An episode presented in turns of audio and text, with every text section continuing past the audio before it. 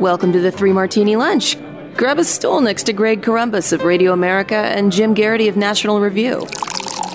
Three Martinis coming up. Hey, really glad you're with us for the Tuesday edition of the Three Martini Lunch.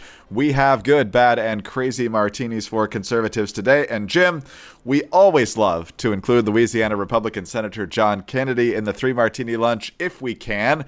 And today, we really didn't have to force the issue. In addition to his wonderful homespun humor that we love and will certainly be uh, heard in this clip. He's talking about critical race theory, and of course, uh, the left is on the one hand, pretending that it's not an issue, that it's not actually being taught. Uh, then they claim that it's just a matter of teaching history, and that's not it either. So Kennedy does a good job of explaining what it is, why it's bad, and of course, he does it in a very memorable way. Here's what he said Critical race theory also teaches that um, non uh, uh, black Americans are racist, that they, they don't much like black people whether those non black Americans realize it or not. That's why critical race theory also teaches that white children are born bad. It teaches that black children are born trapped. There's almost no hope for them. It's a very fatalistic point of view. In my judgment, critical race theory is cynical, ahistorical, uh, sophomoric, insipid, and dumb as a bag of hair. Um, America is not a racist country. We have racists in it, just like everywhere else. But most Americans, black and white, think a whole lot more about character than they do about race. They believe in equality, and most Americans understand that uh, to a bear, we all taste like chicken and that was on the uh, Fox News channel where Senator Kennedy was speaking there. So, Jim, dumb as a bag of hair, and uh, people of all races still taste like chicken to bears uh, is something that uh, is going to stick with you for a little bit of, of time. But uh, he's right that that's critical race theory is about dividing us by group, which is always what totalitarians uh, want to do.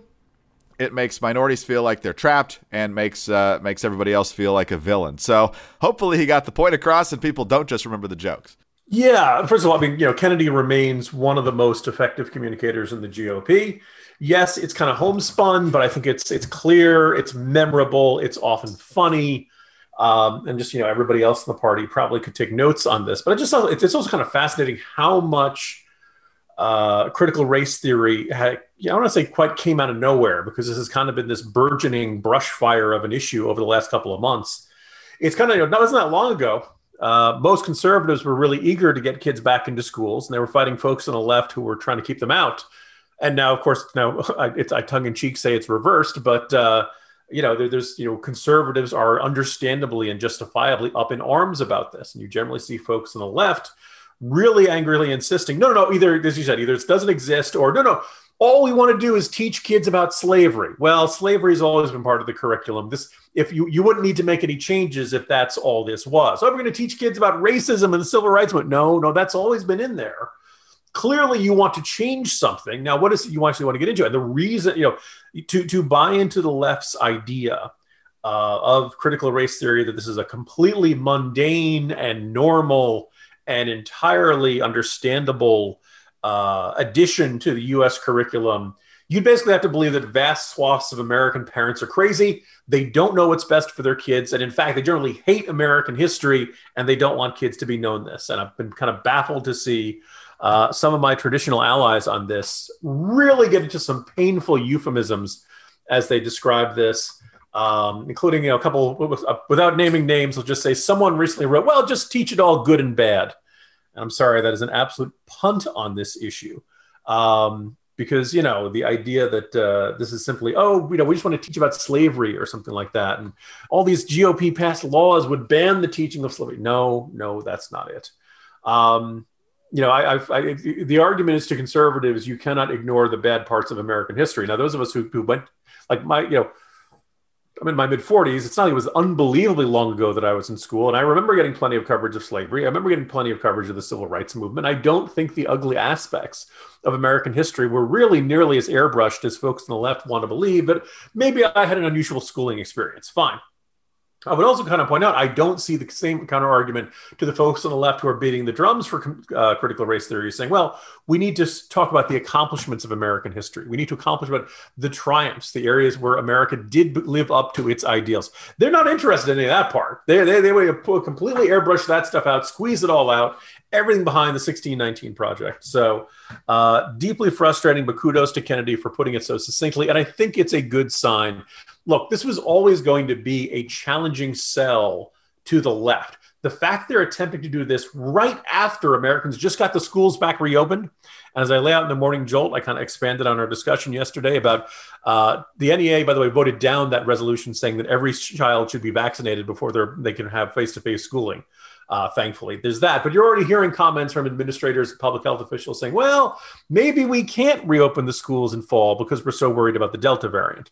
Um, we're going to have that fight again this fall. So I think it's going to be interesting. You'll see people arguing about whether kids should be in back in school at all. This is a really bad time for the teachers unions to be picking this fight with the public at large. They are not awash in political capital at this exact moment. No, they're not. And it's also a fraud that they present themselves as the heirs of the civil rights movement. There's a huge difference between what we saw in the 50s and 60s and, and what we're seeing now because just like uh, every other major civil rights movement uh, since the founding, whether it's the, the right of women to vote and so forth, the uh, up until very recently, the push was look, the founders were right. They just didn't live up to it. They didn't uh, uh, treat people of all races the same, and then it gave women the right to vote. So they were right in about all men created equal and life, liberty, and the pursuit of happiness, and the and, and all these things. And so we agree with the premise of this country, and so we have to live up to that. Now you have this group saying, no, no, no, no, no. These people are fatally flawed. Don't pay attention to what they said. We got to rip it out root and branch, and that is a massive and troubling difference let's talk about something we can all agree on, and that's saving money. And when it comes to auto insurance or uh, homeowners insurance, there's no better place to figure out where you can save money and how much you can save than Gabi. Look, there are hundreds of companies out there claiming to compare auto and home insurance rates, but there's only one who actually does it. So get a better insurance with Gabi, and I know it because I've done it. Gabi is the one true comparison platform with fast, verifiable quotes, not ballpark guesses. You use your current policy to find a better policy, comparing your current coverage with 40 of the top insurance providers. And we're talking about companies like Progressive and Nationwide and Travelers, and they're all in one place. You just use your current insurance information to get started. It is free, and they only show policies that are the same or better than your current coverage, and many of them are likely to be at a lower price. Gabi customers save $961 per year on average, and they will never sell your information, so you'll never have to deal with annoying spam or robocalls. I bet you can think of something better to do with $961 than to spend it unnecessarily on insurance. And, and I'll tell you, it's a very simple process. Sometimes these places offer you the moon and promise uh, that it's going to be the simplest process. It really is at Gabi.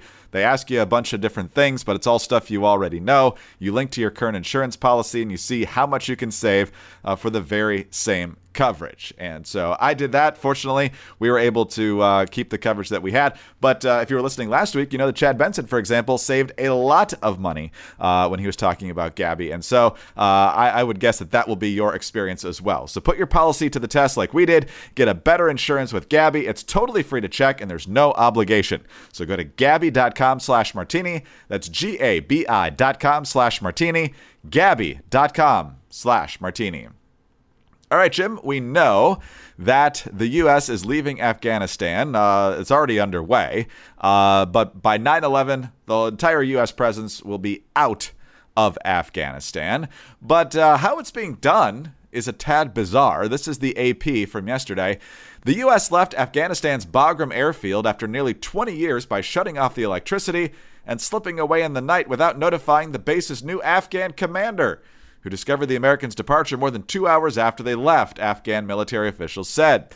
The U.S. announced Friday that it had completely vacated its biggest airfield in the country in advance of a final withdrawal. The Pentagon says will be completed by the end of August. Uh, but uh, the uh, new commander there says we had heard some rumor that the Americans left Bagram, and finally by seven o'clock in the morning, we understood that it was confirmed they had already left Bagram. So Jim, the Pentagon is saying that this was done for security reasons, and obviously you don't want to issue press releases or, uh, you know, uh, tout it uh, very much publicly exactly when you're pulling out, although we've been very open about being out entirely within the next few weeks here. Uh, so, not even telling the Afghans, who are supposed to be our allies, seems pretty weird. Greg, wouldn't you expect a, a handover ceremony? And, and you know, I, if, if, if I were the Afghans, in fact, if I were the United States, I would want to have the biggest, showiest, most formal ceremony with all of the Afghan troops lined up, fully armed, all of their gear, all of this stuff. I would want to send the signal like, hey, we're leaving, but we're leaving this in the most capable hands you can get. And the Afghans are ready. I'd want the planes all lined up. I'd want them all gleaming. I would want this to look like the most impenetrable place just to say to the Taliban, don't even try it. Don't even bother. These guys are ready for you. And we, you know, you are not going to take over this country without a fight. Um, Greg, it sounds like we pulled an Irish goodbye for for the running of the largest air base in Afghanistan. For those not familiar with that expression, it's when you leave a party without saying goodbye to your host. And I don't know why the Irish are considered that. I do. I don't know if it's because like, you know we're we're such sentimental folk that we hate saying goodbye, so we just slip away when no one's looking. Or remember, we just get too too plastered to to remember who the host is, and we just you know wander out. But anyway, you, you this is not instilling any sense of confidence. There was another group of provinces that basically have fallen to the Taliban and apparently, it sounds like they're falling without much of a fight. So it sounds like in a very short period of time, the Afghan government, we don't know for certain that it's going to fall right after we leave, but I think the latest intelligence review said it could happen as soon as six months after the U.S. forces leave. Um, now, but we pointed this a little while ago. The Pentagon said, well, actually, we're going to keep 650 guys there, uh, I guess, around our embassy and all that kind of stuff. And the thing we'd really love to avoid is having some sort of scene that resembles that last helicopter out of Saigon taking off off the roof of the embassy there. This infamous symbol of American retreat, of American defeat. This sense that um, was it China or somebody else had said that America had become a paper tiger. The idea that we were uh, no longer really an effective military force on the world stage. Um, it is deeply depressing to see how quickly things are changing in Afghanistan. And if it changed with a chastened Taliban in charge that was like, okay, we're back in charge, we're not going to work with Al Qaeda anymore. We're not going to work with any international terrorists anymore. Fine. But there's no indication that they're doing that. At least they'll, they'll say that they'll do that. But all the intelligence the ground says they're as close to Al Qaeda and the remainder of ISIS and all the other Islamist terrorist groups as they ever were. This is the same old Taliban. They're still blowing up kids. They're still throwing uh, uh, you know acid in the faces of schoolgirls. These are the same bastards they've always been, except now we've decided, okay, you guys can have the country. We're just going to hope for the best. And even if you're tired of 20 years of the U.S. having a presence in Afghanistan, an entirely reasonable and well supported position, the notion that we could be right back to where we were on September 10th, 2001 is a deeply depressing prospect that is becoming more and more realistic with each passing week. All right, let's talk about something far better than that, and that's the uh, good night's rest that you can get uh, with your My Pillow products. And my Pillow though is more than just a fantastic pillow. Now My Pillow is giving the same attention that they've given their pillows to the Giza Dream Sheets, and uh, I've had the chance to sleep on these. Slept on them last night. In fact, I said yesterday I hoped I'd feel better today, and I do. Still recovering, but uh, feeling much, much better. So, uh, if you want the very best product for your bed and to help you get the best night's sleep, get those Giza Dream Sheets from My Pillow. Giza Dream Sheets are made from the world's best cotton, which is grown only in a region between the Sahara Desert, the Mediterranean Sea, and the Nile River. Its long staple cotton makes it ultra soft and breathable. The sheets are available in a variety of colors and sizes. They are machine washable and they come with a 60 day money back guarantee and a one year limited warranty. So visit mypillow.com and use the promo code Martini at checkout or call 800 874 0104 for two sets of Giza Dream Sheets for one low price plus free shipping. Again, that's two sets of Giza Dreams Sheets for one low price plus free shipping with the promo code Martini at mypillow.com or when you call 800 874 0104. Sleep better with mypillow.com or call 800 874 0104. All right, Jim, on to the crazy martini now. And uh, few folks have fit this category better in recent months than the folks over at the Lincoln Project. You know, the true conservatives that not only worked to uh, defeat Donald Trump in 2016 unsuccessfully and 2020, uh, and their actual impact on that race is very much up in the air. But of course, uh, in the meantime, in the last few months, they've uh, uh, dealt with the John Weaver situation as he preyed on young men, some of them underage. And recently we got a fabulous report from the Lincoln Project itself absolving the Lincoln Project of doing anything wrong in that whole situation. But now, uh, this is less tawdry, but it just shows where the Lincoln Project really is. Because I think the point where most people who are on the right gave up on the Lincoln Project as being anything in good faith was when they, uh, in 2018, advised everyone to vote for Democratic congressional candidates as a way to chasten Trump. Now, Joe Trippi, the veteran Democratic strategist, is joining the Lincoln Project as a senior advisor. And uh, he, of course, is best known for running Howard Dean's 2004 presidential campaign, which got off to a great start before anybody actually voted. And then he came in, I think, maybe third in Iowa, did the Dean scream, and everything pretty much unraveled after that. But he's been around a long, long time. Uh, uh, nice guy. Don't associate him entirely with Howard Dean.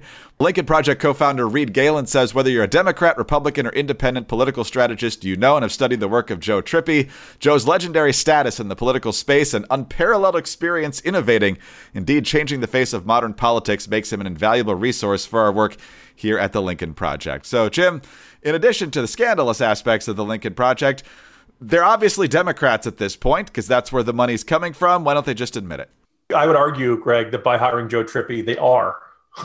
this is no longer you know it doesn't really help with the brand image of we're the rogue Republicans, we're the principled conservatives who are so upset with the way the direction the Republican Party is going in, we've decided to effectively declare war on it and do everything we can to help Democratic candidates. And you may recall, in addition to everything else, the condition, you know, like, so what, what made a, Pro, a Project Lincoln ad different from all the other standard Democratic groups out there? Well, one of that I to point out is that they were, um, particularly like not I want to say pugnacious. I want to say like particularly personal towards the president, and they generally ran on DC cable.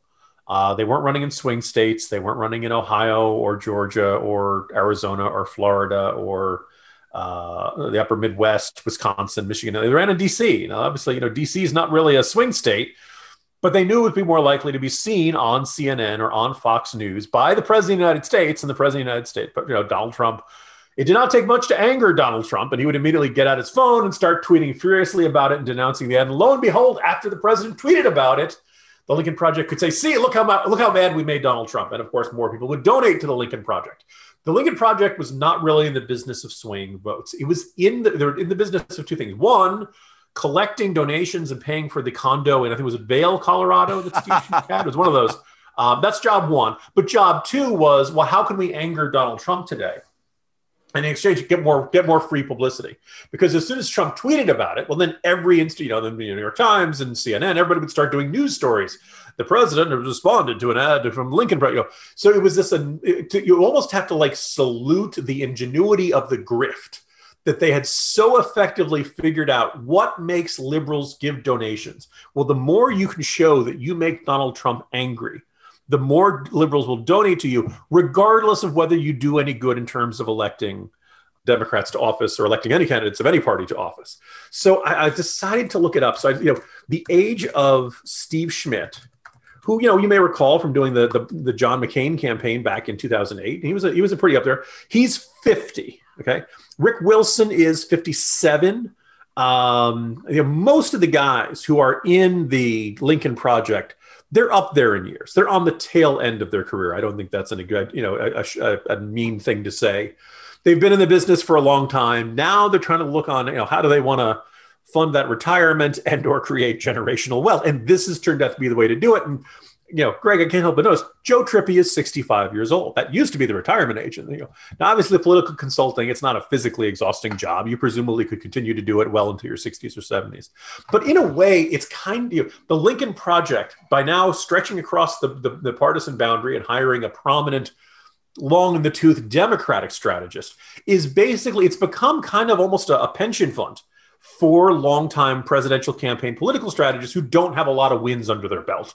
That's also that's another observation about all these guys. That if they won, they had won a long, long time ago. Certainly hadn't been advising Republicans in the Trump era, and a bunch of these cases hadn't really been advising a lot of Republicans in you know the, year, a couple of years before Trump was on the scene. So um, in a way, I almost salute uh, Joe Trippi joining them. It's kind of it's, it's, almost a truth in advertising. They aren't a Republican group. They're not a conservative group, and they really shouldn't pretend to be anymore. I, I don't even think that uh, it matters that much to the liberal donors who are financing them. So, uh, Greg, you know what my, my reaction is when I see that they're kind of formalizing their uh, affiliation with the Democratic Party by bringing on Joe Trippi. You know how I, you know how I react to that, Greg? How? Yeah. oh, that's awesome. You know, the Lincoln Project, I think they abandoned it for obvious reasons, but uh, not that long ago, they briefly launched what they called the Franklin Project, which was designed to restore civility to politics. When you think of Rick Wilson and Steve Schmidt, does anything close to civility come to mind uh, as, as adjectives to describe either of them? Which probably explains why it didn't go anywhere, but uh, uh, it just uh, kind of shows the level of delusion and the ambition of the grift uh, knows no ends.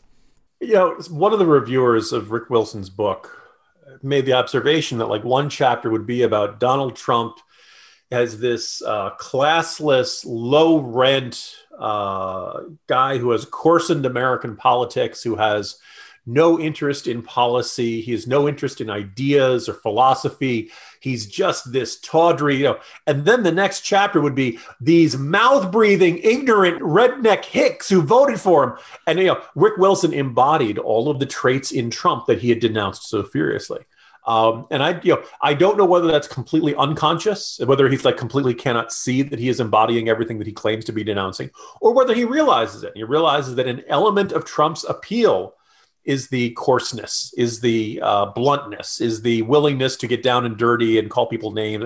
Look, there are some people who are repelled by that, but there's another chunk of the demo, of, of, the electorate that loves it. That's like, oh, you you tell them, you you give them to it. Finally, somebody's telling it like it is and that stuff. And Rick Wilson and a bunch of the other Lincoln Project guys do the exact same thing, but for a Democratic audience. And because it's on MSNBC, they're they think of themselves as the good guys. The only person who's really given too much grief about that, ironically, was Stephen Colbert, I believe. oh, that was fun. Yeah, that was the animated interview. We had a lot of fun with that, Martini. So, Jim, uh, the obvious becomes more obvious, I guess. So uh, we'll see what uh, we'll see what the news throws at us tomorrow. See you then. See you tomorrow, Greg. Jim Geraghty, National Review. I'm Greg Corombos, Radio America. Thanks for being with us today. Uh, please subscribe to the Three Martini Lunch podcast if you don't already. Also, tell your friends about us. We're extraordinarily grateful for your five star ratings and your very kind reviews. Please keep those coming. Also, you can get us on those home devices. All you have to say is play Three Martini Lunch podcast. Follow us on Twitter. He's at Jim Geraghty. I'm at Dateline underscore DC. Have a great Tuesday, and please join us Wednesday for the next Three Martini Lunch. The border crisis is getting worse, and so is big tech censorship. Hi, this is Sarah Carter. On The Sarah Carter Show, I explain the problems that are happening at our southern border that are a direct result of Biden administration policies. And I'm staying on top of the left and big tech, trying to stifle the freedom of speech for conservatives and anyone who dares to challenge their narrative.